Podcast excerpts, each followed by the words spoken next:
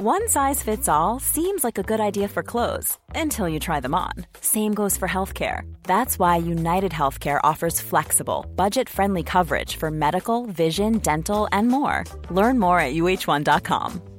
Ever catch yourself eating the same flavorless dinner three days in a row? Dreaming of something better? Well, HelloFresh is your guilt free dream come true, baby. It's me, Keke Palmer. Let's wake up those taste buds with hot, juicy pecan crusted chicken or garlic butter shrimp scampi. Mm. Hello Fresh. Stop dreaming of all the delicious possibilities and dig in at HelloFresh.com. Let's get this dinner party started. I'm Sandra, and I'm just the professional your small business was looking for. But you didn't hire me because you didn't use LinkedIn jobs. LinkedIn has professionals you can't find anywhere else, including those who aren't actively looking for a new job but might be open to the perfect role, like me. In a given month, over 70% of LinkedIn users don't visit other leading job sites. So if you're not looking on LinkedIn, you'll miss out on great candidates like Sandra. Start hiring professionals like a professional. Post your free job on linkedin.com/people today.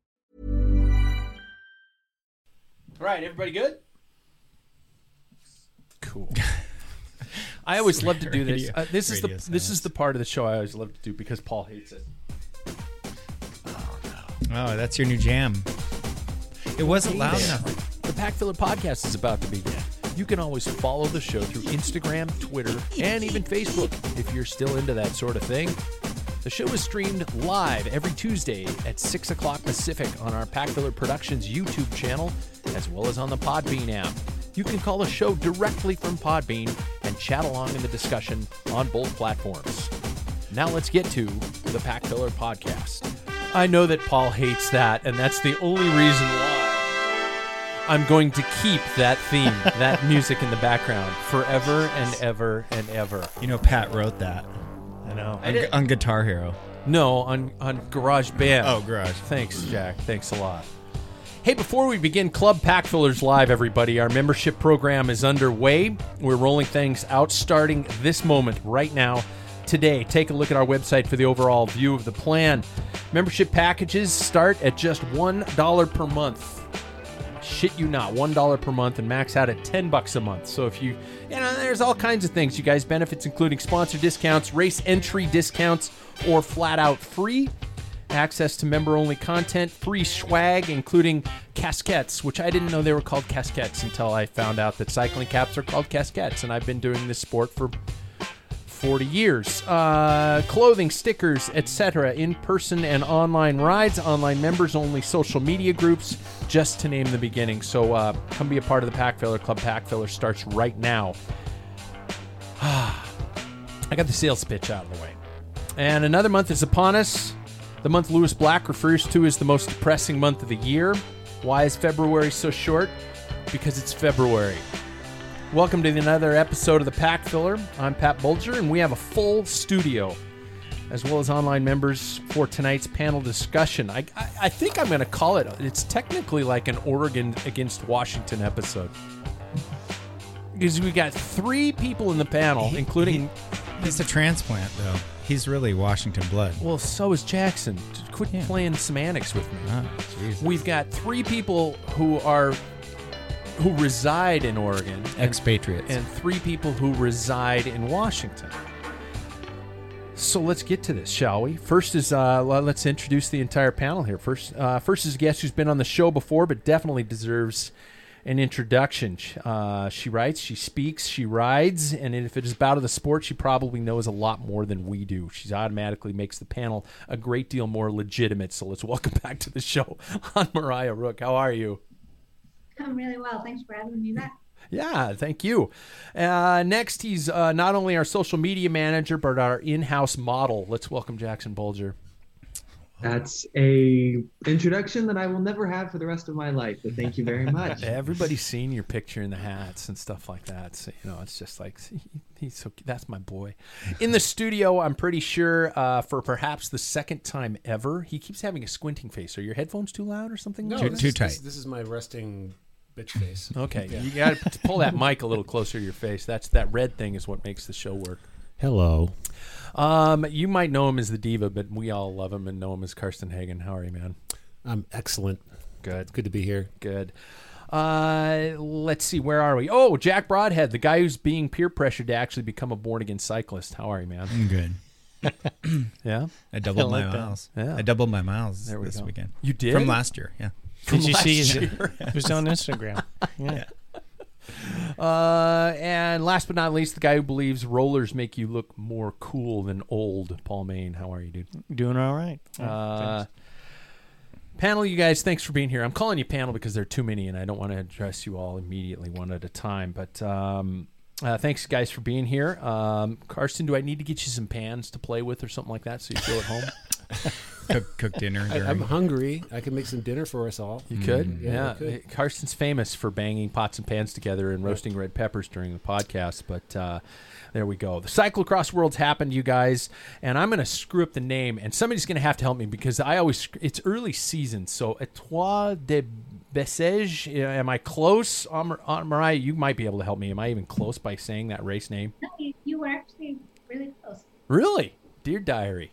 Okay, uh, it's happening tomorrow, but most most importantly, before we get to everything, and uh, Marije, since I have you there, and I, I saw a post from you recently on social media, um, and I don't mean to call you out, but this is where I usually ask everybody who's riding and how often are they riding, and I saw something where you had to confess that it's been two weeks. Um, I'm hands and She just held up a I, uh, I cast. got a little too uh, too rowdy on my mountain bike, so now I'm paying for it. Oh no. Okay, uh, fracture of uh, severe. Yeah, sa- yeah. I learned what a scaphoid is, which I didn't know what that was before. Turns out it's a really fickle bone, um, and it's the bottom of your palm. And when you fall over your handlebars and you catch yourself, you hurt it. Oh man. So what's your timeline like in terms of how far you're out?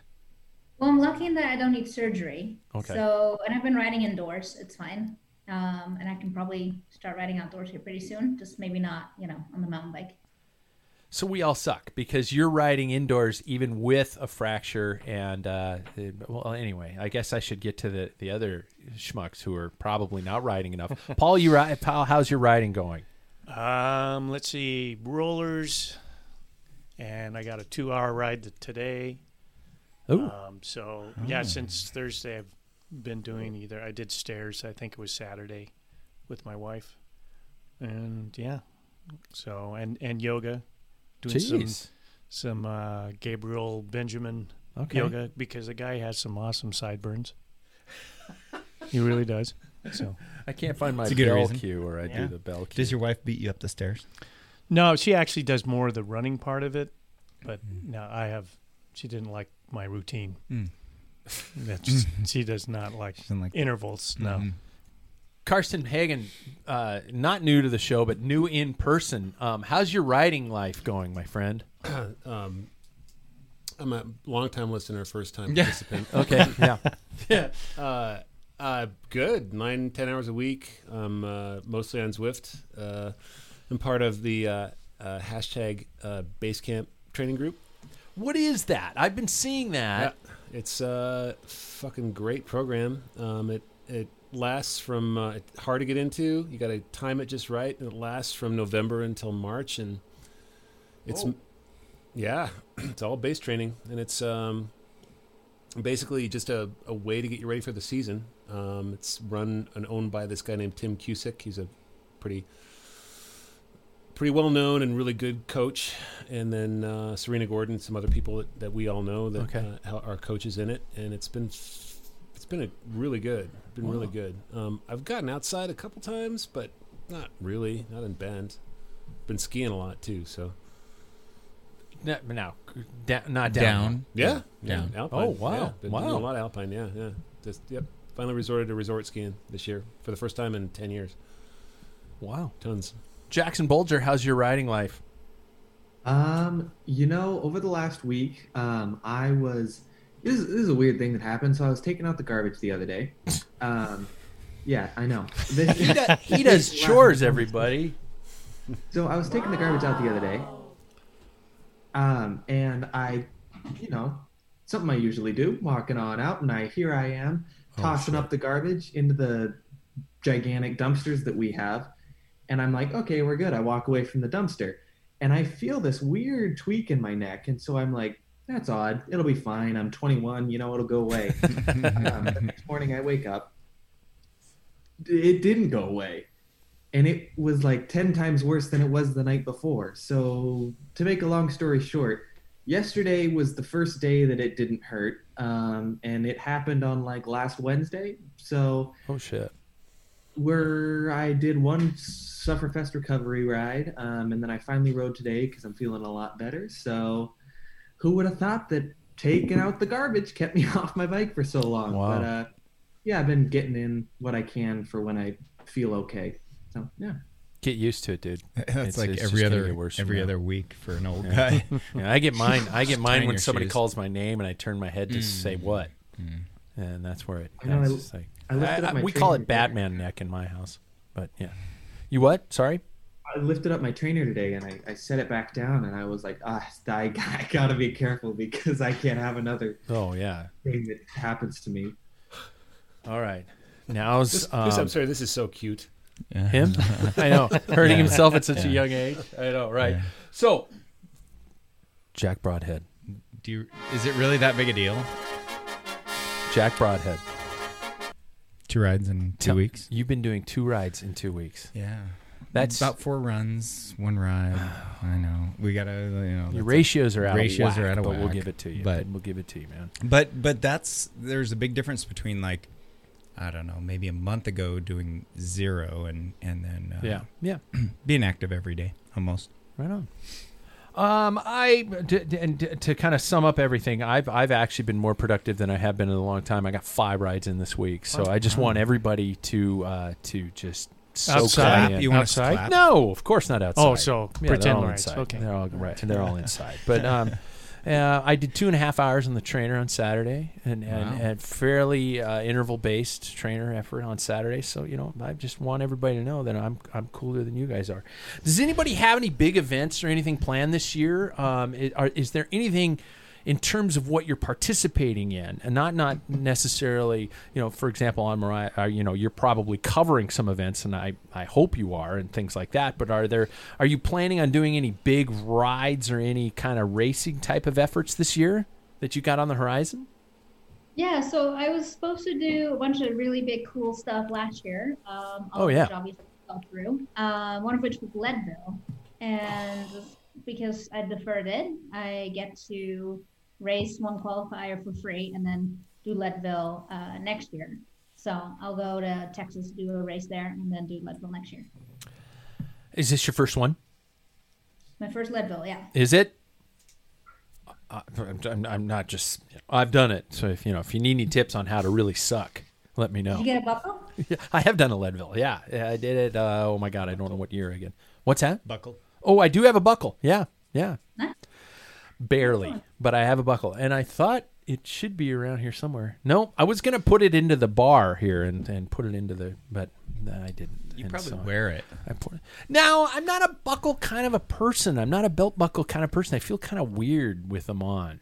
I don't know. Is it just me? Everybody, I'm getting I, some have looks. I've heard that you walk around the house just wearing the belt Just with wearing the the buckle. Just the I belt. Can't really confirm the source, uh, Jackson, but I think uh, I think that uh, you know early Sunday morning Yeah. that you've been seen doing that. I- Any care to answer to that? I thought everybody was sleeping. Well, Well, we weren't. Yeah.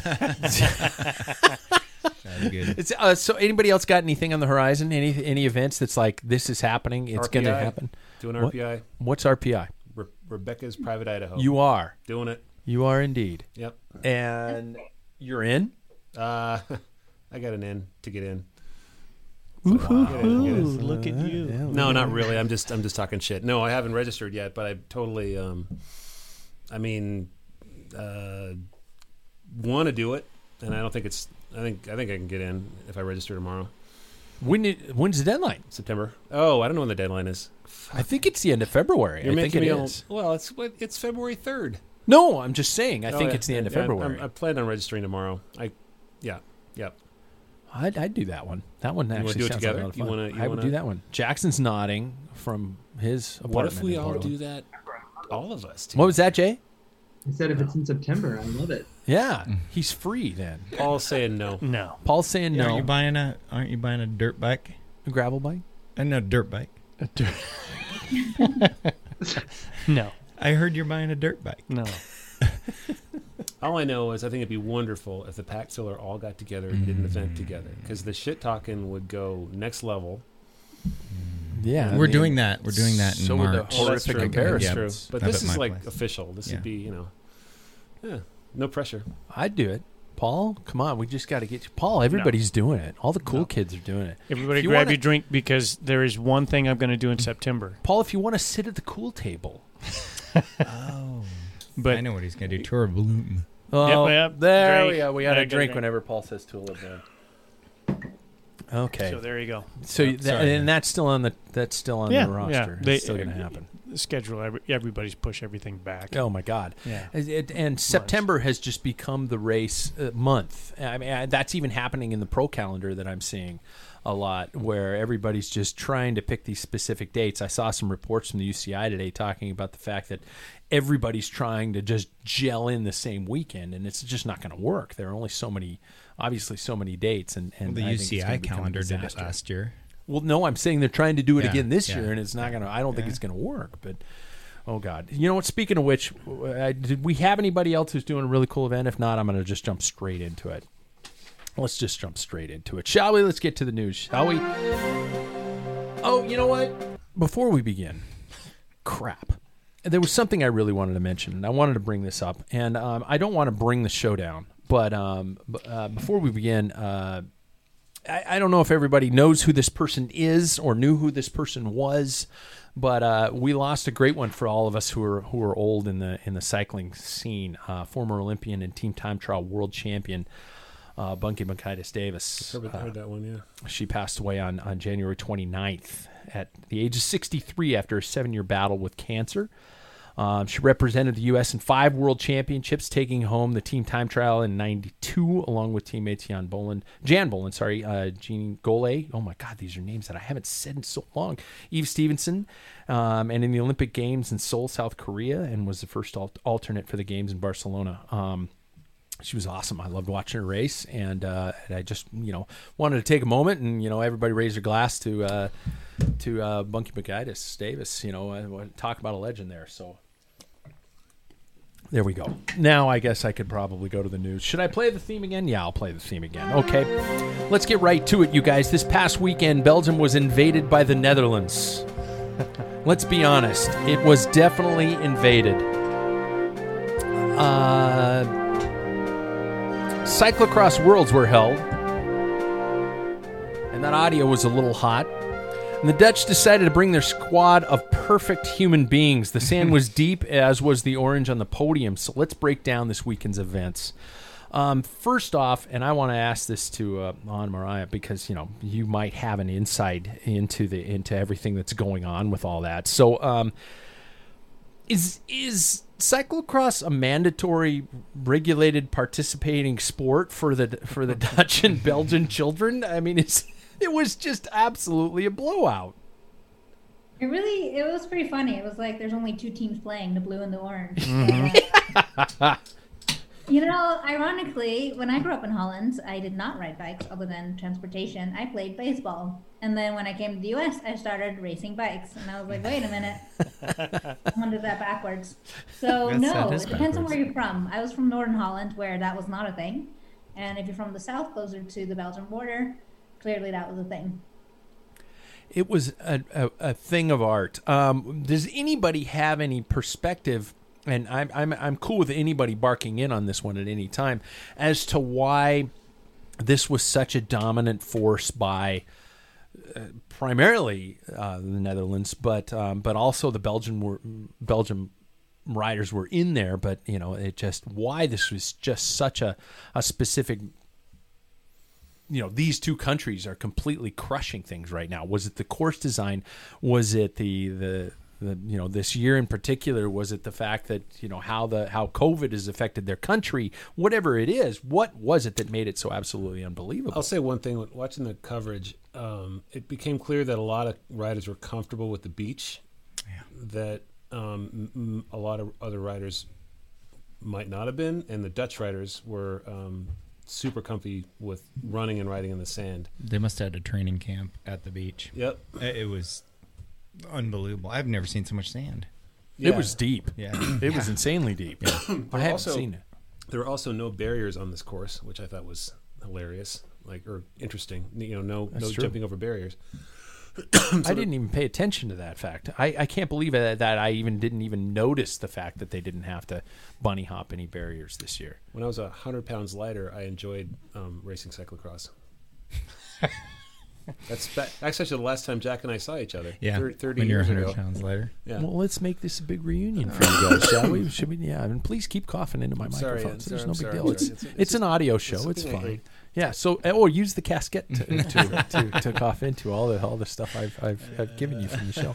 Okay. Um, so let's start broad, you guys. Um, I want, yeah, talk about the host location. Um, the, I've, I've, I've heard good things and I've heard bad things.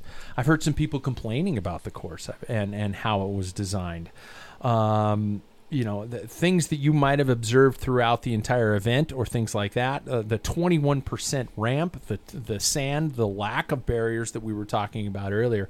Is there anything anybody saw that that that stood out uh, either as this is a great element to the course, or this is something that was absolute just for show and BS? I mean, let's be honest. The you know, I posted a, a photo of of the men's elite race with David Hasselhoff running in the background um, because you know they're riding in in the ocean. You know? I'm just glad you didn't put a that Barry Sanders thing in the in the background I was with his mut- mittens. Oh yeah, yeah. Yeah, oh yeah, yeah. That's it's- that's so- Bernie. that, Yeah, yeah. yeah. Bernie Sanders. Barry Sanders. Barry is the Barry, football excuse me, excuse me. Yeah, yeah, Baseball too. yeah. Baseball. No. Okay. Um, any any out uh, con you know comments in terms of what you saw or anything you noticed? I don't necessarily want to you know create a mass barrage of people talking over the top of each other. But if anybody has something, Let's please start let with me know. somebody with that really knows. Yeah, so we should we should always just go straight straight with the with the pro and Yeah, on Marije yeah. should speak first. So yeah, you're, we're throwing you under the bus here. You know, I, I'll say one thing about the course. When I watched the first race, I was like, "Oh, this course looks terrible." Yeah. You know, it's only going to suit a certain type of rider. But the more I watched the races go on, the more I appreciated it, and mostly for the fact that what is nice that it, it showcased that cross is unique. Like one year you're going to have a mountain biking course, another year you're going to have a pure power course or a climbers course or whatever, just like road cycling, right? Like in road cycling, you would have Dubai or, or Doha, Qatar, which was flat as can be, and Yeah. that suits sprinters. And the next year you have Austria, and it's for climbers. And likewise, I, I like that in the last couple of years, the cyclocross world has been a very um, diverse venue Yeah. uh, year after year. So this year it was dominated by sand, and it was a power course and also you know sand riding skill course. But yeah, I liked it for that reason. It's that it's, it was very different than previous years. I'm so happy to hear that because personally, I was I, I enjoyed the hell out of all the races involved, and I, I read some some comments and saw some posts of people saying that there were elements of the course that that that diminished pure cyclocross. And I mean, I guess we're always going to run into that with people saying, "Oh, back in my day." Sorry to look at you, Paul. but um, but the, but those types of elements had had changed. Um, Jackson, as somebody who's kind of new to, I, I don't mean kind of new, you know, but you you know, I don't know how many cyclocross worlds you've you've actively been a a, a, a participant, not participant, but you know, involved within. Ta- uh, talk to me about your your your opinions and your thoughts of what you saw over the weekend. Yeah, so this would be my third one that I've watched. Um, I thought the sand was a really deciding or decisive factor to it all. Um, obviously, if you if you didn't have the ability to ride sand as well as some of the other contenders, you were not going to finish on that podium. I saw a post from Tom Pidcock earlier saying that um, he just didn't have the skill to ride in the sand. He was, I think, I think it was that um, of all the things, the sand was the worst, uh, the thing that he was the worst at and I think it really showcased that like any writer who had that sort of weakness. Um, and then I thought a lot of, in a lot of ways, an understated part of it, surprisingly enough to me, was the bridge. It was twenty one percent, Oh my and I- God, yeah. every rider seemed like they just made ease of it, which I was Yeah. blown away by. Blown away by. Um, sitting here on my couch watching these riders fly up 21%, I was a little shocked at. Um, I very much agree, though. I think it was a it, it was a course that was um, different from anything I've ever seen before, and you just had to be prepared. You couldn't really expect what was coming. You know, bad things, of course, happened to riders that we were that weren't expecting uh, things to happen. Ceylin uh, Del Carmen Alvarado, the first turn, she Oh, hits the ground. Yeah, I mean, yeah. Blows a front tire. Like it was, it was a race that nobody knew what was going to happen with, and I loved that. That that accident altered the women's race drastically. Well, the uh, women's But- race, let's be honest, was pra- practically it's it, it appeared to be decided within the first thirty seconds of the event, Yeah, but I think uh, or at least at least a dramatic turn of it. Yeah, You know. it- I think the winner would have won anyway. Yeah, she's she was on top of the game and stuff. But I think it'd be nice. It'd be a little more like lap two would. You'd be a little more decisive as opposed to was determined on that first corner, in, Yeah. in my opinion. But I don't. I don't think I agree at all. I think, if anything, that first corner was as normal cyclocrossy as Really? we get. Right. If the rest of the course had been equally muddy, she would have made her way back. The sand obviously was deciding factor there, and then the battle between Lucinda, Denise, and uh, Annemarie Worst. I mean, that Yeah. was anyone could have taken it up until that final corner, and I think because of that, it was it was very thrilling, and it was always going to be those three plus Carmen. yeah. Alvarado. Like it was always going to be four of those riders in the front. Um, the fact that that Ceylin had a had a, a really unfortunate start was was obviously a real bummer. But yeah, I think it was always going to be those four in the front, and the same with the men's. It was always going to be a battle between those two.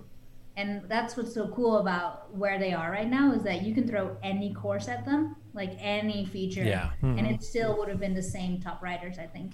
Do you think Sanne Cant would have had any type of an opportunity, or do you think that uh, that she would never would have been a factor going into this? Not this year. I just think, Really? and, and she was pretty realistic about it too. Yeah. Like, she just wasn't gonna be on the podium this year. what do you think about Clara's? Because she got caught up behind that too, and she Yeah. made a great comeback um, to get fourth. Do you yeah, think? she was. I mean, I I was super impressed with how she rode in the sand. Sand is not a factor around here very much, and then she mentioned beforehand that she was really worried about that amount of sand. So I was incredibly impressed that she made it uh, all the way up to fourth. Did you talk to her at all before this? I didn't. No. You did okay. She had a, a, a brilliant ride. I was, I think I picked her a little higher mm-hmm. up, but you know, but I, that, I, I cursed her, which is my tend to. This is what I tend You to picked do. her for the win is the I problem, did, yeah. yeah. and then I tend to screw absolutely every rider's chances up. But shouldn't shouldn't every worlds be different? This extremely different every year. I, I mean, it, like like what was said is is still the best four riders at any worlds and any worlds course are, are likely going to be the top four, five, six riders. Should change every year. I've never seen a course where people are actually going downhill in the sand drastically different speeds. Like oh. some people flew down the hill. Yeah. Some people were cautious and, and you can tell they're losing time going downhill on a straight downhill. Yeah. It wasn't a twisty downhill. I I think I think what we were talking about earlier that people that practiced in the sand clearly did better this year. Comfort level was- technical, you know, technique won this race. Mm. Power. Power. oh my god, the mm-hmm. amount of speed And, they held over that sand, Like the men's race, it it still came down to the same two guys. I mean it you know, it's it it still was the, the best people in the world adapt to whatever they're handed. Yeah. So Karsten, I love you, man, but you were the one of the people who who told me when we were when when the when you were watching it, you were saying it's it's a boring race. It didn't turn out the exciting way I'd hoped it to turn out. Um, what was your? No, I'm not bashing you, man. I'm, not, but but what was your your concepts? What was going through your mind at that time that made that race unexciting for you? I thought the women's and, and uh, Anne-Marije gave me some really good arguments against this, but uh, uh, I thought the women's race was boring, and I thought the men's race was really exciting. Which I find incredibly interesting. I just I want I, because that's something I definitely want to talk about as we get going here because you're like Bizarro and I'm Superman because you're the opposite of everything I, I completely believe about that. One was predictable and one wasn't. Oh, yeah. yeah. so I, so I'm I'm good looking, and you're No, I'm, I'm Superman, man. Oh, okay. No, you're, You're Batman. Bizarro. I thought you were Batman. Yeah. Uh, well, I am Batman. But No, you can't Don't be tell both. anybody. I can be both. I No, can be so whatever the fuck I my, want. my deal was I just like you knew immediately that it was going to be one of those three on the podium in the women's race. I, Yeah. you, you right away. Um, it, you know, we didn't know exactly which one until the crash, really. Um, but they they're all wearing orange, and it just knew it was going to be one of them. Um, you know, but the men's race, I, just with the flat and the crash, and you knew it was going to be one of you- those top. There's two things. I'm I'm still I'm calling you out on the women's race right now. I'm Okay, not calling right, you out on the all right. men's race. So I, I need I need your explanation. I need you to step up to the microphone, Karsten, Yeah. and s- tell me why you thought it was boring. That I just told you why. That's why you could tell from the beginning. from You the knew beginning. who was gonna. You didn't. You know. I my only my only wild card was at the very beginning. I thought, God, Claire's gonna she's gonna make the podium. I knew Yeah. she was because I wanted her to, and I knew within fuck ten minutes that it wasn't gonna happen. Mm. And so after that, it was like, which one of the three riders in the orange jersey was gonna win? Yeah. and that was my problem with it was like okay like and, and then the crash happened which made it a little exciting but just, So if there's an Ineos top three in the Tour de France, you're okay with it. But if there's no, a I was not okay with that at all. I- I- no, no, fuck no, no. well, I kind of I, I agree kind of with Carson. Uh, uh, for me, on the women's race, that made it unfortunate. It, the the three that finished on the podium was no surprise. Yeah. But I'd like to see a little bit of a battle, at least two laps into it, and not have a crash on the first corner. That's my take on it. It's it Yeah. was like That it, sucked. it was done. You know, it was going to come down to these three, but you want to see a little bit of action. Yeah, There could have been four or five. On the five. men's race, I still think that it, it because those guys, those two are so far and above everybody else. That's boring too. Okay, before Uh, before I get but- to the men's race, um, I want to ask the question: Was Lucinda Brand the most deserving of this World Championships? Absolutely. Do we all Oh, do we yeah. all agree? Everybody I see Anne-Marije She's nodding it. her head. I see, yeah, Jackson. Great ride. uh, yeah, He called it too. he did. Jason did. I believe Jackson. You get to go home with that win. You Can get I a just sticker. add one more thing to this? Please this do. Debate. I think the difference why I guess I found the women's race so interesting was that I was emotionally so involved. Because Yeah. mostly this is the first in my life that I've ever rooted so hard against a rider, which was Denise Betsema. uh, Is it because of, is it 'cause of the the thing? The because she got popped for doping Yeah, and then served that's some bullshit six month suspension during the off season. Okay. And then she was winning, and I was like, no, like just like shouting, like I wanted Lucinda to win anyway. But then when Denise was leading for like the first two laps, I was like, uh, it's just so bad for the sport. I think if a, you know, tainted rider would have walked away with with the rainbow jersey. And so I was so invested in, in Yeah. getting, you know, at one point anyone but Betsema onto that top step. It's been done before. Doping? Doping or or yeah, Yeah, on the uh, top step and yeah. doping. Yeah, yeah.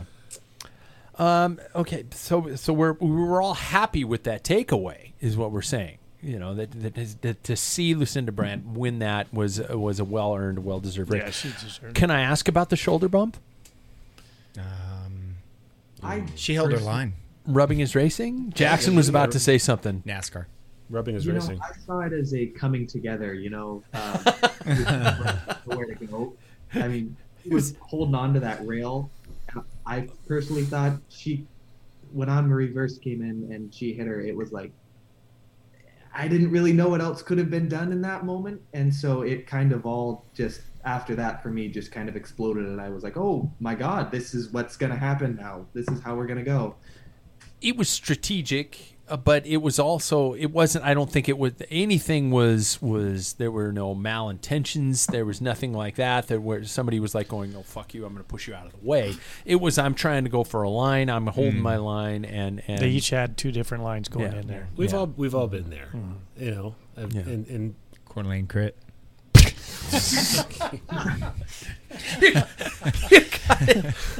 Cat Force. so- Sweep the yeah. Cat. Force, you you swept me, bro.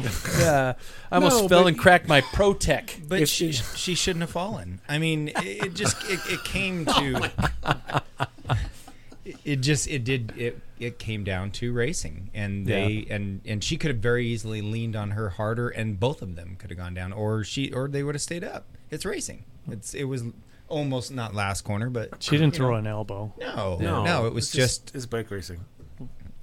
Okay. And they didn't see it as such either. Like No. after the race, Anna Marie was like, I just, I fell because I didn't see it coming. Like it mm-hmm. just, it's what happens in racing. There was no hard feelings at all. I'm and in gonna. that moment that they hugged right after the race, like she actually just said as she's hugging Lucinda, she's like, "Hey, you were the stronger rider today." Wow. Like hmm. total respect, everything's cool. It's more the media and the, you know, the, the Oh, people yeah. watching on the couch that like made it into something that really ne- wasn't necessary. I, I, I want to throw this out there. I thought the women's race was the most exciting race of the weekend. I'm just going to say that right now before we get into the fact that we're going to go to the men's race. All right. So, um, oh, actually, you know what I want to do? Talk about Clara before we get to the men's race. Good. Um, had talk to me about um, anybody who has uh, some thoughts about her. Um, was that the? Re- do you think that was the best she could do? Was that an, an amazing achievement for her? Was that, um, you know, what what do we expect from her in the future? You know, we in, we we here in the United States see something good and we're like, I want more. Just like I want to supersize. She's going to win uh, within three years, and um, I think one of the reasons that she didn't podium was uh, Anne-Marije pointed out earlier. She doesn't have a lot of experience in the sand. We don't have anything in the Northwest that even comes close to that, and uh, unless you are out there specifically training, I don't know if she was or not, but I kind of doubt she was doing it to the level the Dutch team was. It's just no way. Um, we have one cross race in Portland um, called the Het Meer, and it's got, God, you know, we got hundred yard section of sand, but it's not even close to like that. And um, I, I think you have to be ready for that shit. And you know, if sh I, and with a little more maturity, I think she's going to be a world champion. Absolutely. I mean, this was her first season in Belgium. Agreed. Incredible. Like she went from like, "Hi, I'm new here" to like, "Hey, I'm on the podium." so, you know, coming in fourth in the world, coming in fourth in the World Cup Series overall, um, it's- that's an incredible achievement. Yep. Yeah, I, it it it warmed my heart quite a bit. Um, I, and I don't mean that cheesy. I mean that in of like, oh my God, the U.S. We have something to look forward to in cyclocross because there's a, there's something we're either not feeding our children or the, or there's something in our environment that we're not doing well enough, right? You know, and I don't mean to bash on the states, but the the level of this sport in terms of of Europe versus everybody else is is uh, is astonishing. And I'm sure it's the history, you know, that that does with the fact that you know the sport has been just that's where it probably was created and where it's been since. Well, it's all the time. same with road riding. If you Yeah. wanted to make it big in the United States, you had to go to Europe. Yeah. Cyclocross is is Belgium is the is the mecca, and you go there, and Claire proved that she has the metal to to advance pretty fast. So, um, to do it in one year, that's amazing. I heard an interview with Ryan Trebon, I don't know, five or six years ago, where he was talking about why he did not like racing in Europe, and he said that it's because you have things like that 21 degree climb, 21 percent God, climb. yeah, um, yeah. We don't have we don't have that stuff in the U.S. And um, for her to adapt to that so quickly is pretty impressive. Like it's way different over there. When I went to uh, when I was in Belgium, No. I've been there. Have I told you? Paul's been to Belgium. Yeah, Paul's been to Belgium. Yeah. Uh, when I was in Belgium last November and I was at a World Cup race, uh, I could not believe the kind of shit that they had to do. That, I mean, it would have put most American crossers to, to tears. Those cars, those courses are extreme. They're really, really hard, and uh, for her to adapt to that was was mind blowing. Plus, you got to remember they start when they're six years old. 6 Mm-hmm. is the earliest age that you can start racing, and they Jesus. start at six. And they, I mean, if you look back to like junior worlds, it's the same, you know, Mathieu and and uh, Wout, and it's the same riders on the on the top steps then, and they just Yeah. continue to develop up. And there's just not not that kind of development here in the U.S. it's a total niche sport. Um, there's just no no funding, no upward trajectory. Well, uh, José Been, the the journalist, Yeah. she she made a comment that people don't understand when it comes to televising sport. I mean, cycling in Belgium, it's against a lot of charge. It is free to the public. So what we have to pay for, Really? yeah, that is a federal law. Mm. So It's the But coolest some, country. like here, you watch football. There, you watch you know Sunday Cycling. morning cyclocross. Yeah. Plus, it's a spectator sport. So when you go to Belgium, you buy a ticket to go watch the race. Mhm. An entire stadium, if you will, filled. Like it's usually at like a motorcycle track or something like that, or a car racing track, filled with people there to watch and spectate cyclocross. And so the riders then get paid starting money, which is unheard of here in the U.S. You don't get paid for like, I mean, you will also get paid on where you finish, but you get paid just to show up. Why? Because it brings people into the stadium and buying tickets. And so the whole model behind the way the professional sport works is is different. So you're telling me we're stuck with Tom Brady and and and that kind of stuff, and these guys get first access to incredible bike races and better beer. That basically, I'm living in the wrong country. Shit. we we haven't even got to the men's race, but I, I do want and I, I do need to bring it up because you know men's race was a race and it happened on Sunday. Um, we expected the the Van Aert Van der Poel uh, battle, the duel. Um, we got that. Uh, did it? Li- uh, but Carson's shaking his finger at me. Why are you shaking your finger, man? I'm the host of the goddamn show. what are you gonna do? Just, you gonna bang a, cou- I'm used couple to being, pans I'm- together, I'm- and you're in, gonna. in my world, I'm used to being heard, Pat. I can I can mute your ass in a second, and it would it would make me giddy as a school child. You're right. You're right. That's it. That's No, all no, you no, want to okay, do. no, you so shook your that- I finger at me. and You I killed think the complete mojo of the show. I think the battle for third place in the men's race was pretty fucking intriguing. Okay. No, and uh, no, and, and uh, we have to. But if you're going to talk about the men's race, you have to talk about the the greatest duel of all time. Many people are saying it's you know it's the it's the Ali Frazier of of of cycling. It is the you know. Uh, Raymond Poulidor versus Jacques Anquetil or something like that. I think that. one of the things about Vander, Van der Poel that really showed was that he's a pro mountain bike racer first and foremost, and I think that really helped him quite a bit. Okay. That's his whole. I mean, he doesn't talk about it much, but that that's why he's a bike racer. It may be changing, but when he, you know, His dad and his grandpa don't hurt. no, of course, yeah, of course, but he is a damn good mountain bike racer, and when it gets really technical, like it did, I think that really helped him in the long run.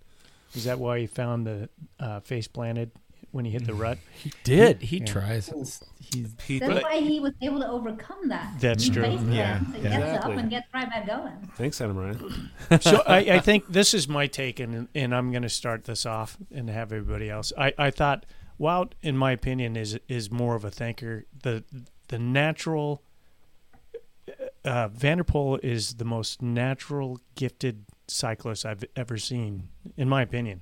Um, I think Wout had came and approached it where he put the pressure on like he did the week before, and and forcing uh, Van der Poel to make mistakes, which he ended up doing. His flat caused havoc Yeah. because on No, the th- second lap, if you look, he allows you He know Van der Poel uses it- it- Yeah. he gets a gap on Van der Poel on the first lap. Van der Poel joins up and he sits on his wheel and he watches him. And he makes his move when he's at the strongest point. And then Van der Poel makes makes a mistake and then he flats. But then I think it's interesting, he shut down. yeah, it was all in the head. Yeah. By the He- way, that was the only flat on that course in any race that entire weekend. Yeah. So, what the fuck? Cycling, you got to overcome the bad Yeah. the bad times. The only one. Oh like, Oh my god. You so guys- I mean, yeah. I thought that was interesting. That's the only thing I enjoyed about just watching the first couple of laps of the men. Other than that, then it was so you're saying it was a it was not as exciting as the women's race, Paul. no. I, I I'd take the women's race after the men's easy. Karsten, got anything to defend yourself, or are you just gonna you know cough? Uh, sorry, sorry about that. I'm kidding. I love you, man. Sure. Except Uh, you're coughing in your pans and, you know, Yeah. everything about you. Yeah.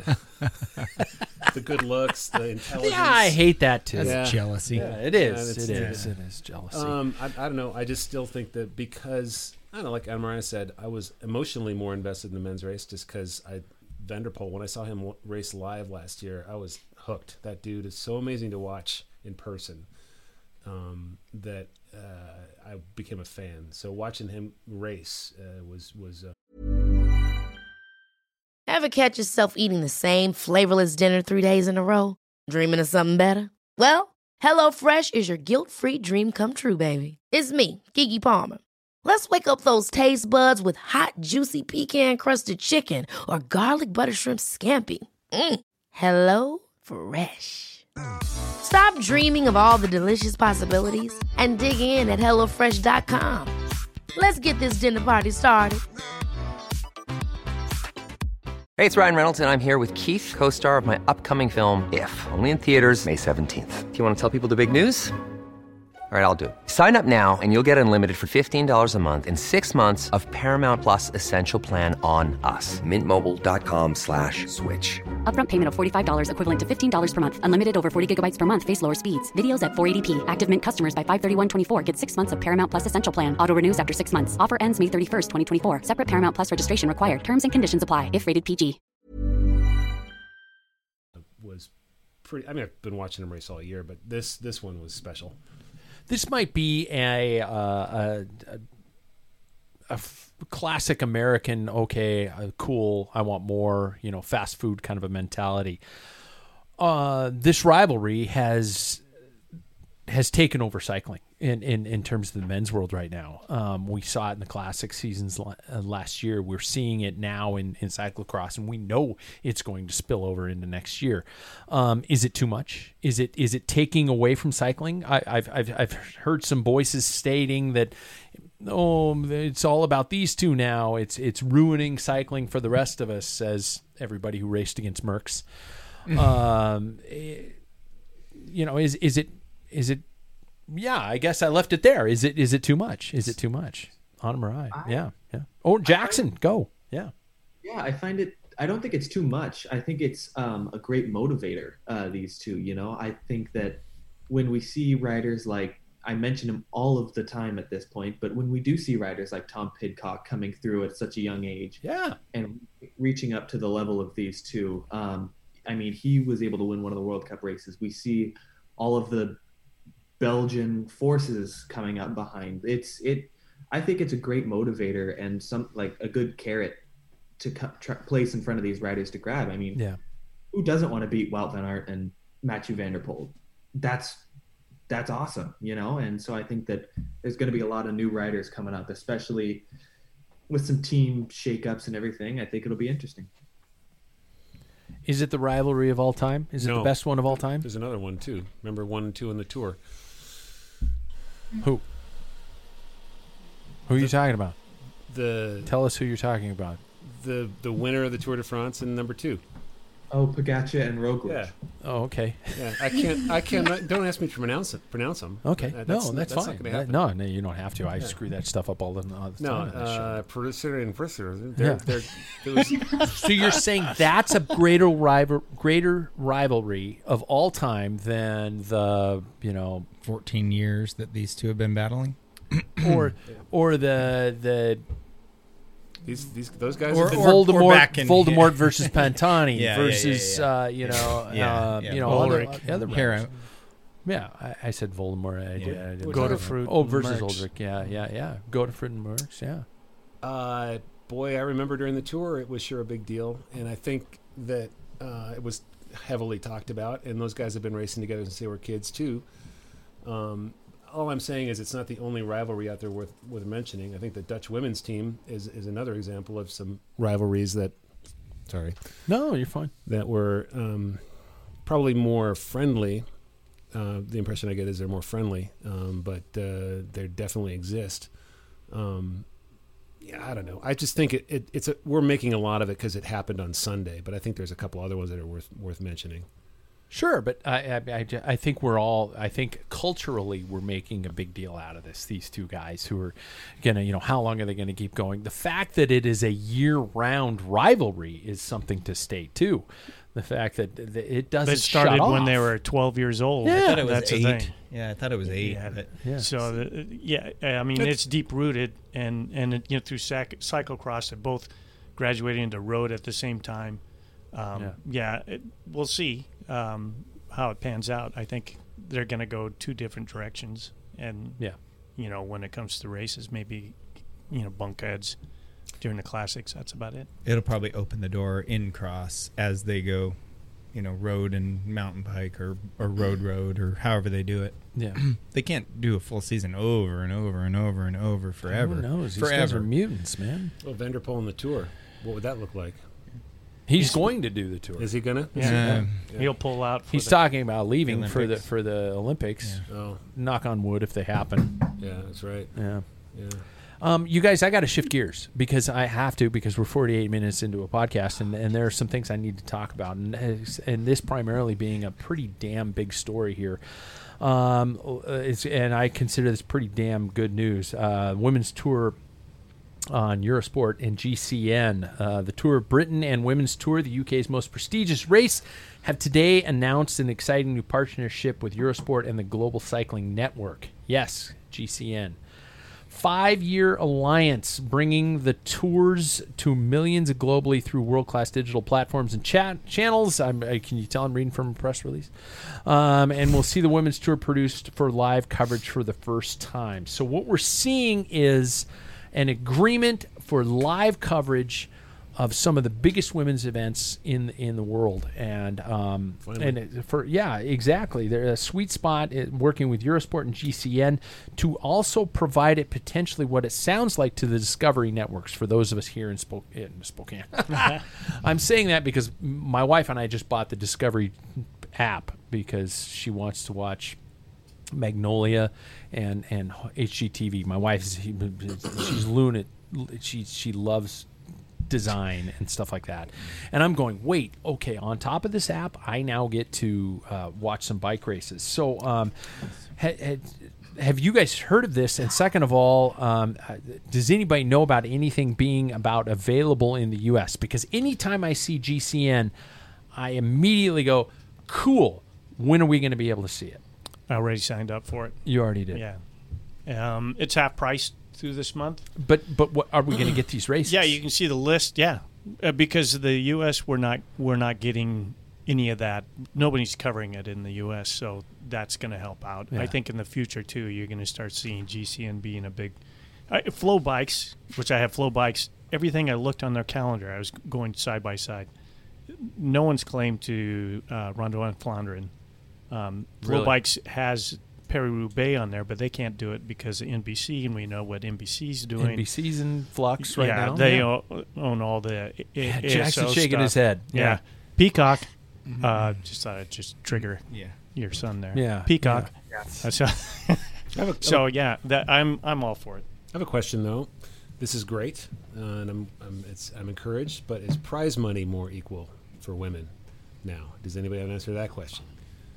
I know the salaries are becoming closer to being equal. And that's more important, and, and some to, so they can make a living. But prize money says more. And it- it- Sure. Don't you think that TV coverage will hopefully Hope help so. that? I mean, So I mean, it's a step in the right direction. We can't slam it. Obviously, we've been trying to get it right there. it's a. que- I mean, it's, it's a question I'd like to get answered. Like I'd like to find out if they're at least making progress toward it. Can I ask you guys a couple of questions? And this is about media delivery in terms of the sport and how it's provided to us. And uh, Anne-Marije, I love having you here because because I know that you you work in this industry and um, how bike races are provided to us. We're turning into this what it looks like to be a subscription model basis for uh, for for getting cycling content. Unless you live in Belgium. Yeah, unless you live in Belgium. Yeah, exactly. Um, which is which is great that we're gaining access to much larger races and and more races and things like that. Um, so I want to talk about the pros of it, but I also want to talk about the fact that the average person who might find out about bike racing. I remember watching John Tesh's musical soundtrack to to the Tour de France in the '80s.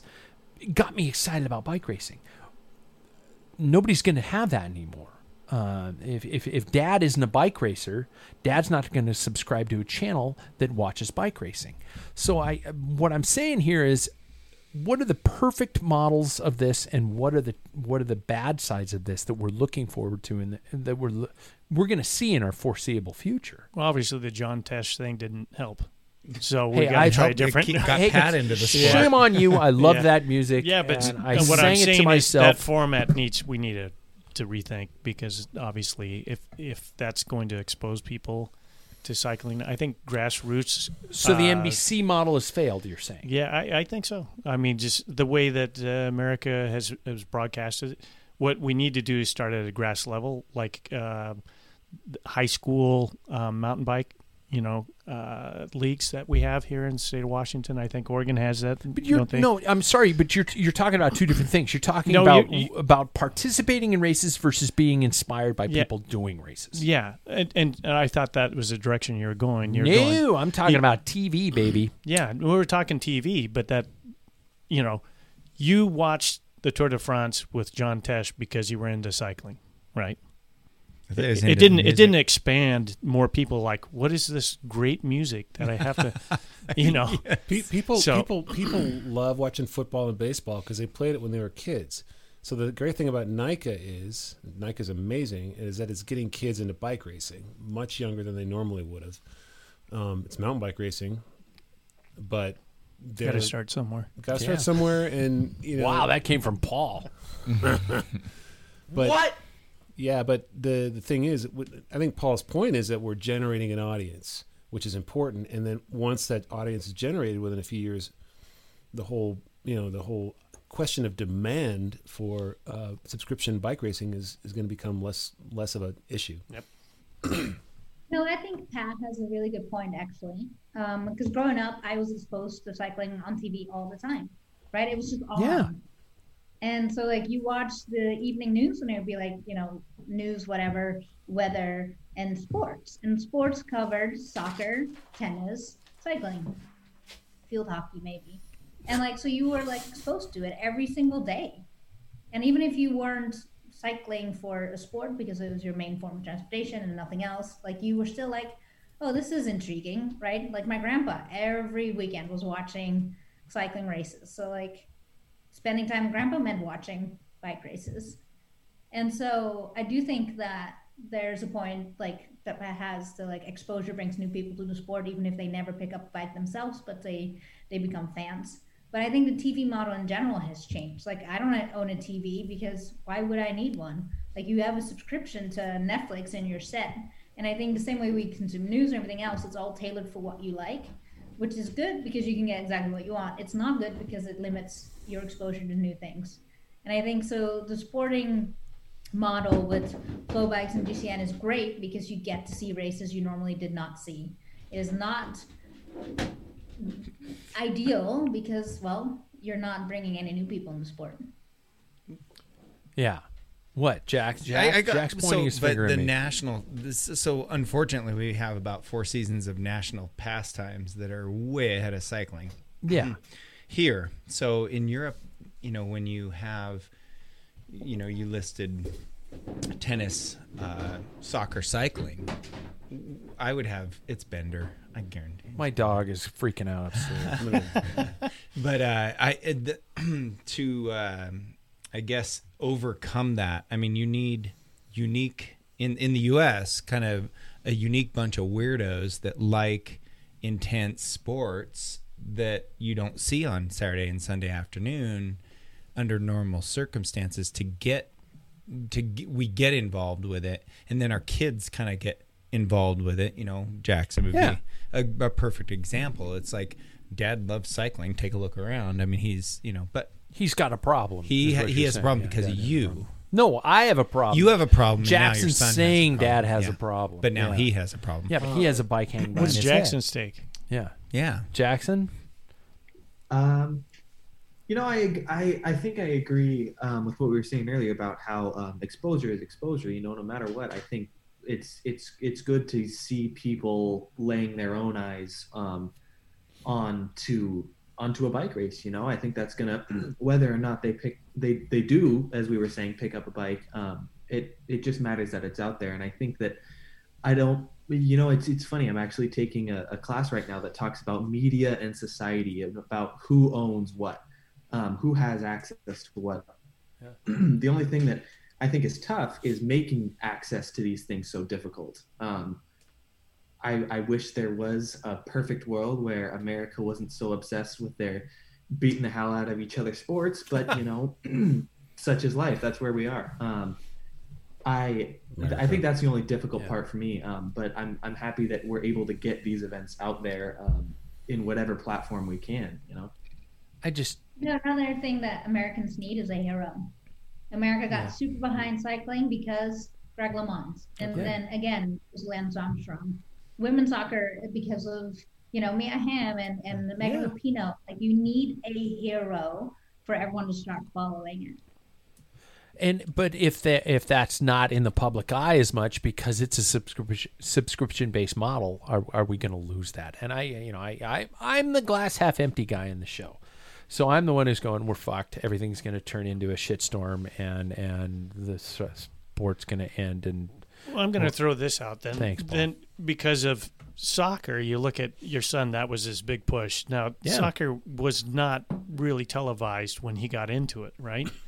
So I think once these yeah, it was. not much, not English Premier League probably not not. when Yeah, he was yeah. younger, not when he was younger. That was, Jackson. Uh, when I when I was younger, it how it kind of ebbed and flowed was it went it started with the Fox Soccer Channel. That was Yeah. oh my god. Yeah. You had to pay for it though. That's part of a package. we never yeah, paid you for had it. to pay for us for a package for Fox Sports. But, but Anyway, go ahead. we ahead. won't tell Paul that we actually didn't pay for it. We're just going to Stole- say stole this. it. This Okay, is go just ahead, go ahead. Me speaking Sorry. with this is me speaking just specifically to Jackson on the podcast. Don't tell anybody, but we knew exactly what we were paying for and not paying for. Paul's an old man. He still rides rollers. he still thinks that Rim uh, brakes, you know, he rim- still thinks rim that brakes. he still thinks that casquettes should be cotton. So you know, let's just keep going. Anyway, yeah, Jackson. Sorry about the pause there. I don't know what happened. Yeah. Oh no. It, Dead air. I, yeah, kind of how it ended and flows. It, it started, Yeah. like I said, it started with that Fox Soccer Channel, and then it went into NBC Sports, which then Yeah. kind of limited our access to it. Yeah.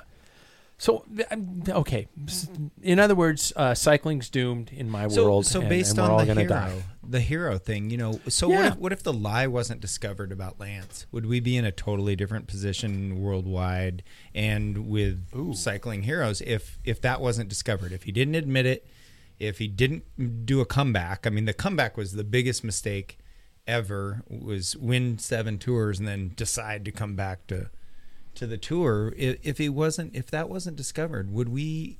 We'd be totally different position right now. Mm-hmm. There'd be all kinds of. I mean, Wow. Yeah. Comebacks are never good for sports. For well, it exposed. It, it it was. I Says think a lot of people. are Everybody like, who's watching Tom Yeah. frickin' Brady this week. Well, he Oh, hasn't Conor come back. McGregor. He never yeah, he left. never left. Yeah, And he Conor Never left. McGregor. Us, he got I'm I'm a comeback. Muhammad Ali. Jack Broadhead Yeah. is our comeback. This is a perfect opportunity. It's going to expose my for me earlier. to realize that we're already an hour and minute into the into the show. So, um, you guys, I, my my point of that news story was this is a beautiful thing. This is great. We are now finally approaching the point where we're going to see some of these races that we have never seen before. We're going to see them live, especially you know the, these these incredible women's races that that I found watching replays that I was more excited in than some of the men's races, and um, we're going to see some some great things. And I think we're at a point where uh, bike racing is going to be provided. We're going to have a lot more access. Thank God. Um, before I get to the before I get to the next story, I, I did want to ask: Would anybody ever? Could you ever imagine? This is an audio podcast. Well, we're video right now, but could you? Could anybody imagine and follow an audio version of race coverage. Could that be something that we could get involved in? I, I do it by default because usually when I'm watching the tour or the Giro or whatever, I'm just listening to it because I'm Yeah. working or doing yard work or doing other stuff. So like three quarters of the time, I'm just listening, and Yeah. it's engaging enough for me. And I bet a lot of people are like that. I got used to uh, Phil and Paul, and I got used to their excited voices. And when I would watch them live, most of the time it'd be in the morning. Really, I'd be sleepy, and I would kind of be in and out of sleep. And then I'd hear their voices get excited, yeah, and I'd wake up, and I'd and I'd suddenly turn to watch the TV. Could is the, is there a space? Is there an area for an audio broadcast on uh, I'm Mariah as somebody who's who is a journalist in this in this element am I full of shit You're just old. well said. Oh yeah. Can I high five? High five. No, I think I watched women's cycling come up through Twitter. Like people watched whatever they wanted. They wanted to watch races, and they didn't exist. So people were just following Twitter. Like you, we would be out there. Like when I first dabbled in in women's cycling, was like just hashtag whatever the race was, and just like yeah tweet the live action by if I'd be in the car, it was like whatever I was getting from race radio. So I was literally repeating what was going on via Twitter, and and that's how women's cycling grew. So I don't, and now we've got coverage, and I think if we now go to audio, it's like taking a step back. I think. Yeah. Like people want to see the emotion, they want to see the riders, and while a lot of these commentators have a really big following, I think people really just want to see, you know, their their rider in action. I agree that it, audio is a one dimension. If you're watching it and then there's somebody commentating, it adds a second dimension because Yeah. you know some people you want to watch the strategy or what what's going on that they're not announcing. Um, It so would take a special announcer, Yeah. like you know, with baseball games. Um, Most boring, you know. How do you game. cover a long but you- Tour de France so you- transition You, would stage? have to have a Yeah, shit yeah. ton to talk about. Yeah. Uh, track racing, you could likely do it. yeah. I think Paul. I, I, I'm sorry. I think I think Bob Roll could hold an audience. Stories with a story. He'd Just- have to yeah. talk about his his I- taking a shit stories or something like that. Yeah, he'd have to fill with all that because you know, Yeah, exactly. But as Three long weeks as, of as, as long filler. yeah, well, as long as we're talking about a, a you know a Howard Cosell of cycling, somebody that can really hold your attention for hours, it's possible. We just don't. I think Bob's the closest one we have to that yet. yeah, yeah.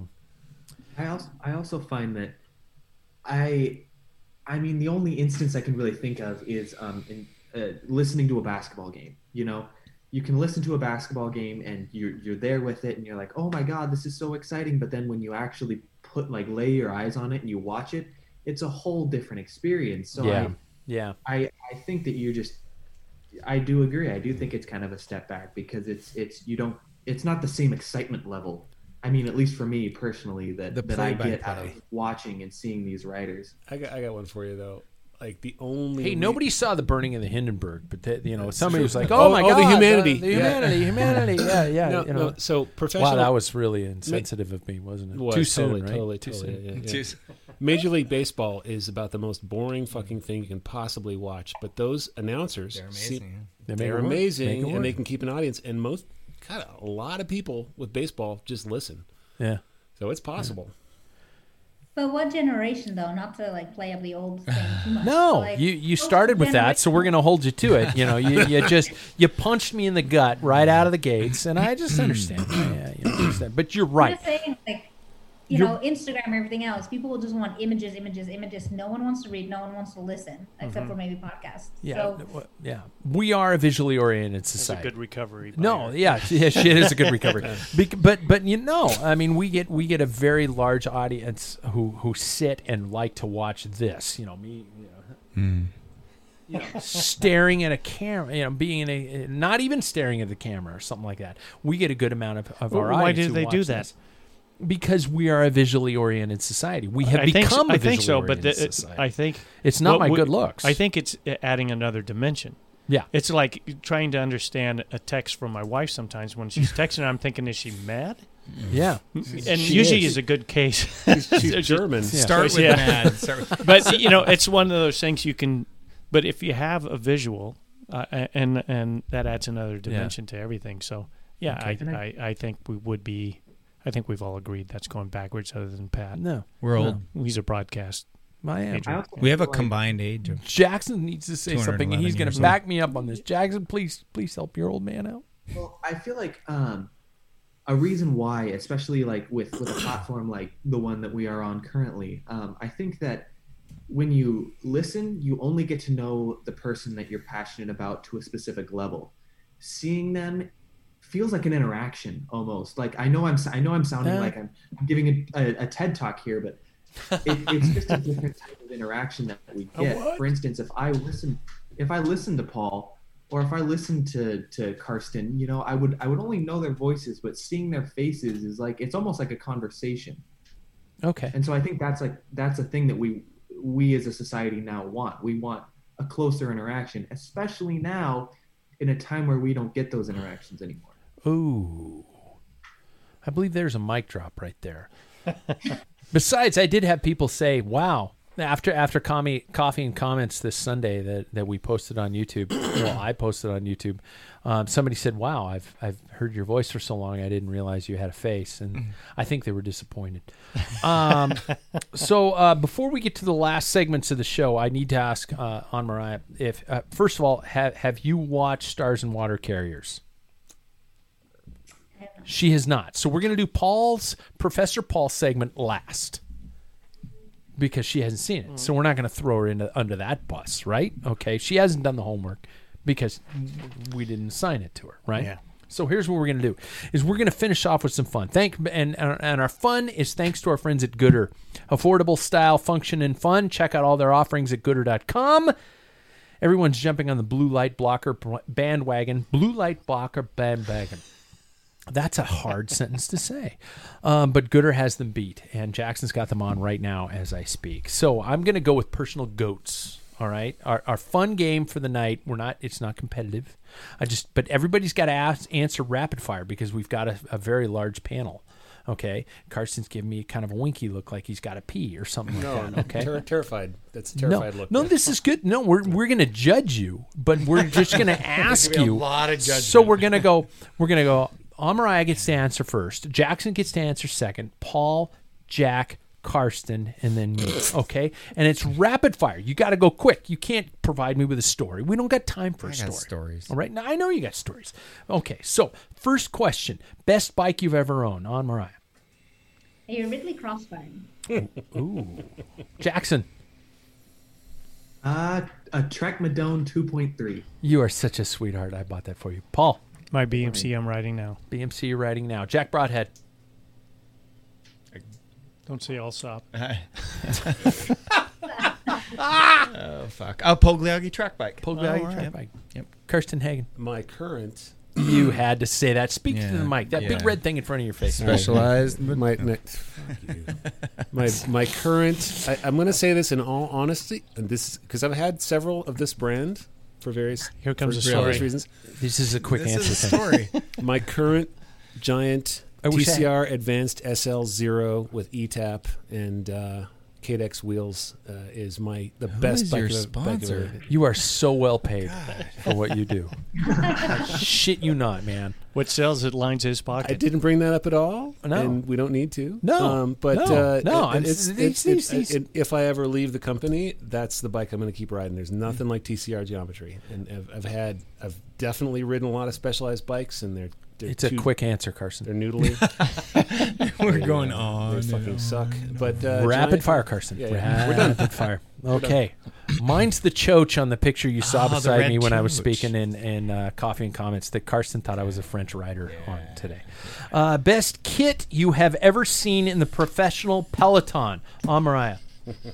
Anything by Canyon SRAM. Oh, nice. I agree. Yeah. Paul? That's over. Uh, I will go with Super Jackson? Conflicts eighty nine ninety. Oh, Superconfex. Jackson. Jackson. Oh, Your son- Jackson. your Sorry, I son. skipped Jackson. I skipped Jackson. I was excited. Um, EF Education First Zero um, kit. You like Black the Rapha duck Palace. kit? I loved it. Oh, Marije's shaking her head on an audio podcast. She's like, no. but but Jackson's he's young. He's young. We'll we'll forgive him. Uh, Paul, you said Superconfex. Uh, yeah, Jack Broadhead. Either Panasonic or Hitachi. Okay. I can't one of the two. Karsten, like two words, man. Two words is all I'm giving you. Usually I'm the one getting in trouble. Yeah. Thanks for being here. The brand new EF kit that spells out the UCI regulations, Regulations, for oh, yeah. It's what is so such good. an absolute fuck you to the UCI. It's He's- perfect. he's- he, he rambles. Yeah. Yeah, this is Pat Bulger, La Vie Claire. Um, If you could only ride, no, I'm going to skip that one because we're out of time. If you could only one own one bike, what would it be?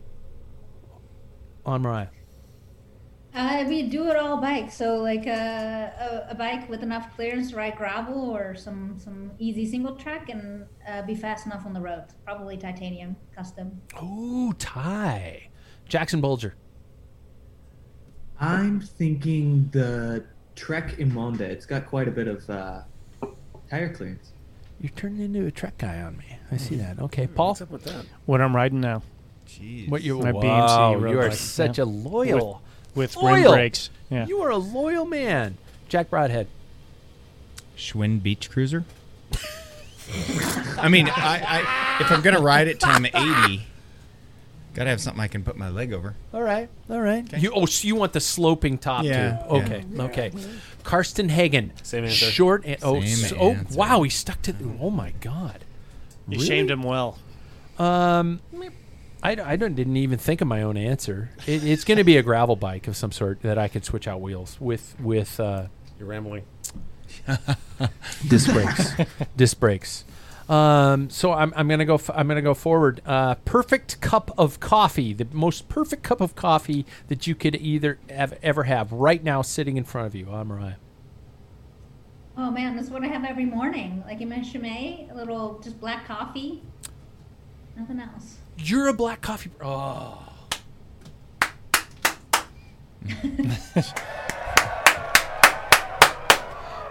Jackson Bulger. Here we go. Opposite end of the spectrum. Caramel macchiato. Just a mocha. Just a mo- you lie like a rug. I, I have that every morning. He's maturing. he is. He, he's poor. Paul Main.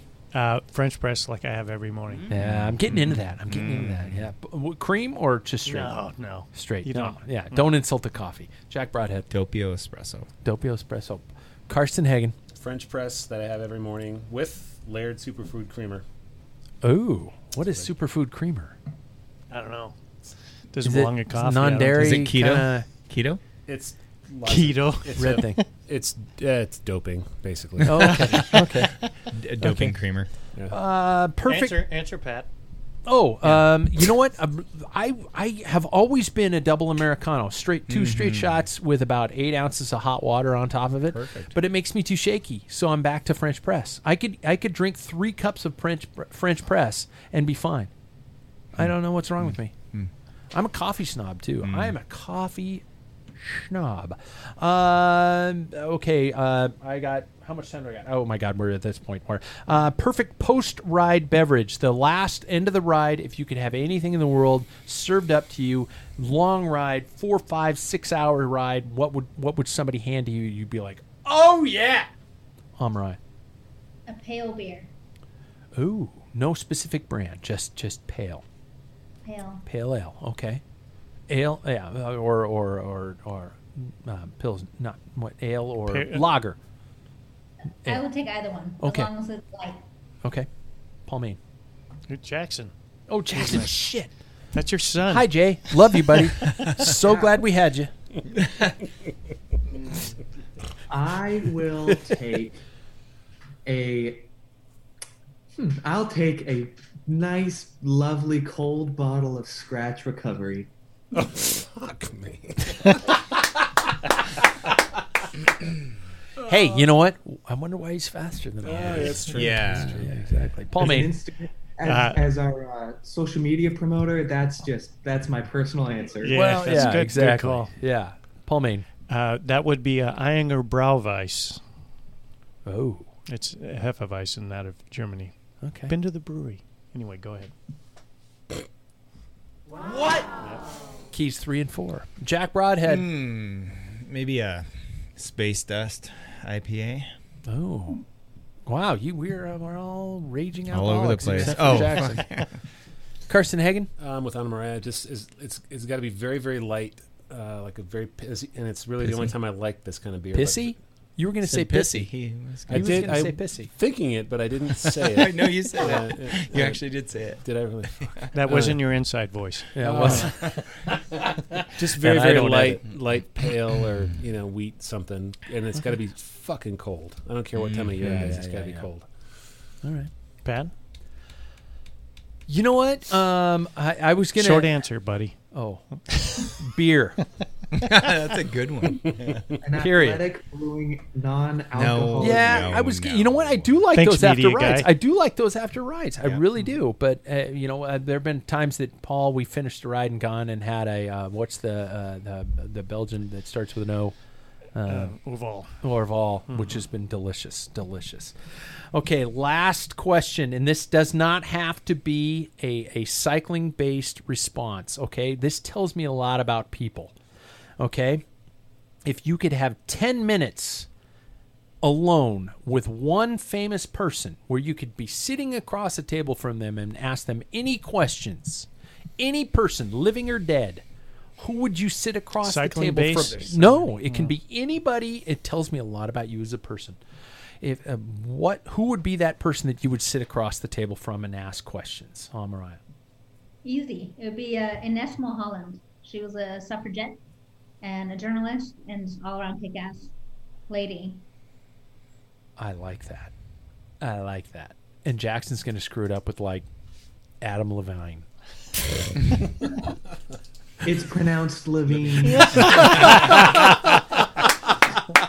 no, who'd you pick, Jay? I am thinking, you know, Lionel Messi. I think it'd be super interesting to hear the best in the world for so many years, um, and just what comes with that. I like that. Paul Maine. I like to laugh, so Ricky Gervais. Ricky Gervais. Really? Okay. You think you get him 10 minutes, you get him to loosen up enough? Well, he he'd just be, I'd Just be wetting myself in laughter. It Okay. doesn't matter. yeah. All right. Jack There's so many. There's so many. Oh. Um, is it too cliche to say like Barack? No, it's not Okay. cliche, cliche Go a little Barack. Carson Hagen. Marc Maron. Really? Yeah, because I fucking love him, and also he's inter- he's such a great interview. He's interviewer. He's interviewed so many people that I respect and admire, including Barack Obama, that I could get his uh, perspective on them. So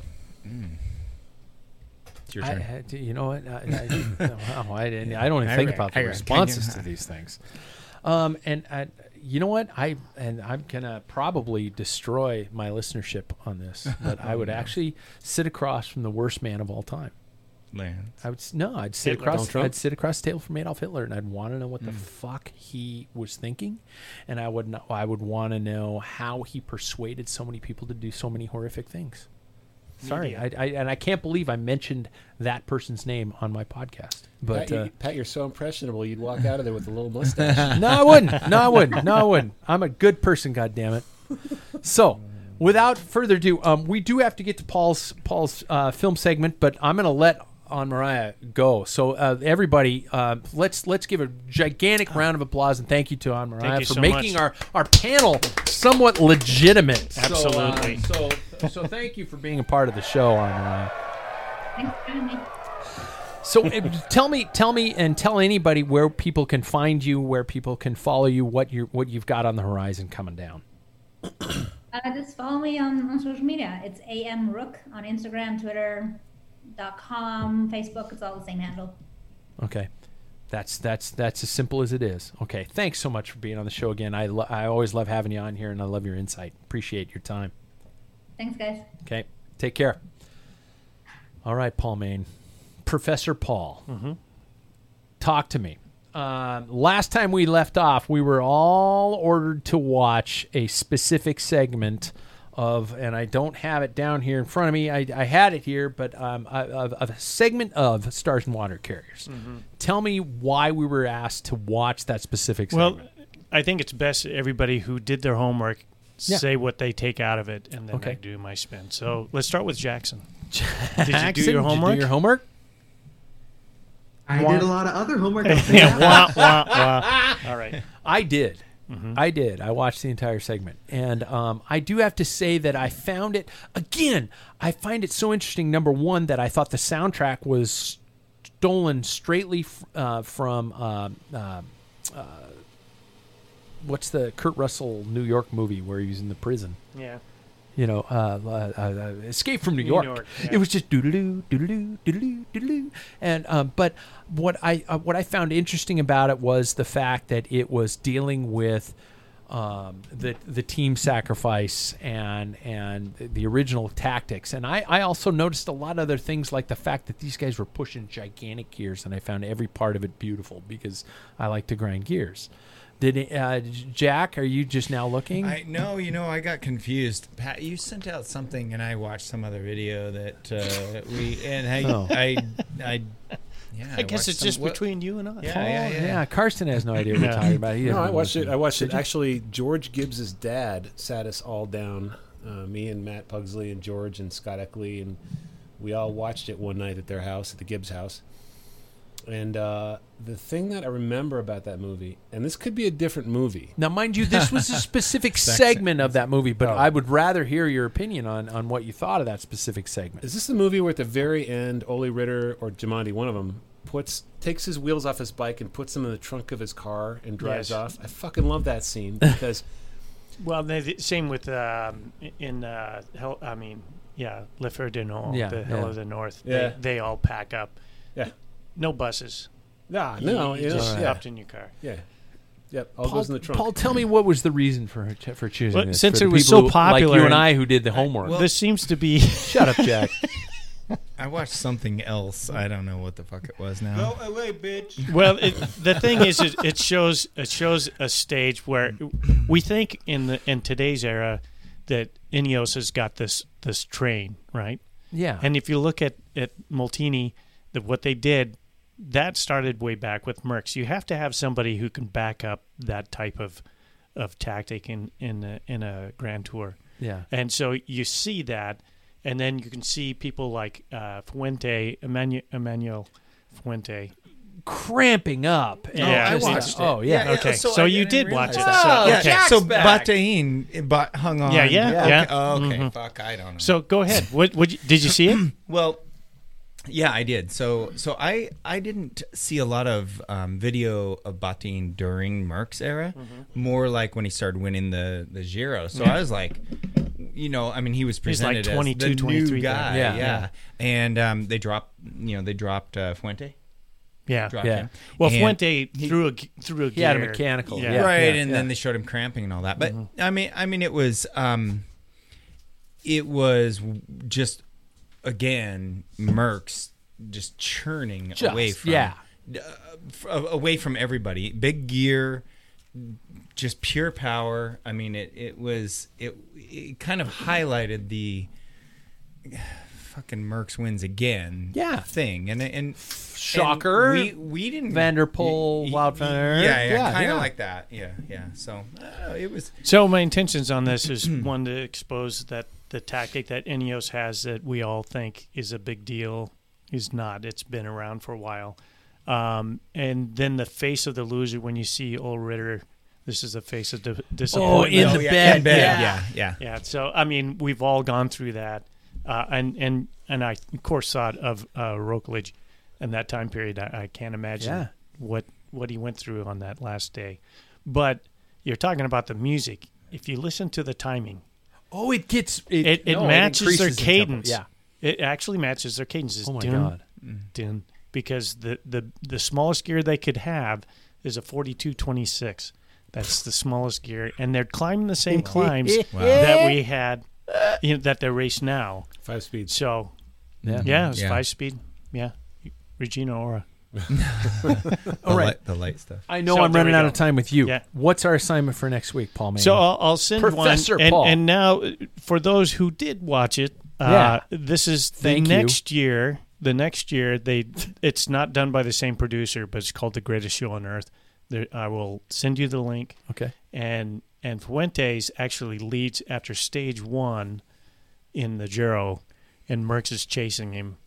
And there is a section. hope- Uh, yeah, there's a section in there where Merckx starts taking command, and then Fuentes fighting back. So Okay. I'll leave it there and let everybody. My last question before we end the show then is: is are, are you ever going to pick a movie made in this decade? Yeah, that- this is. I, I'm trying to get some kind of continuity here.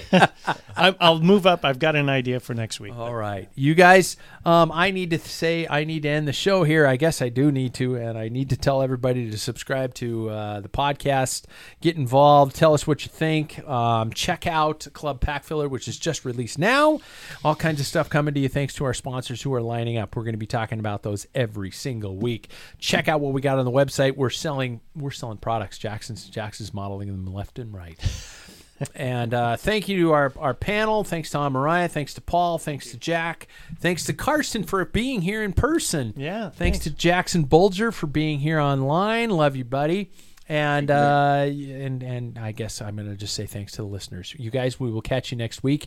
Stay tuned. We're gonna have a coffee and comments on Sunday for sure. We got it.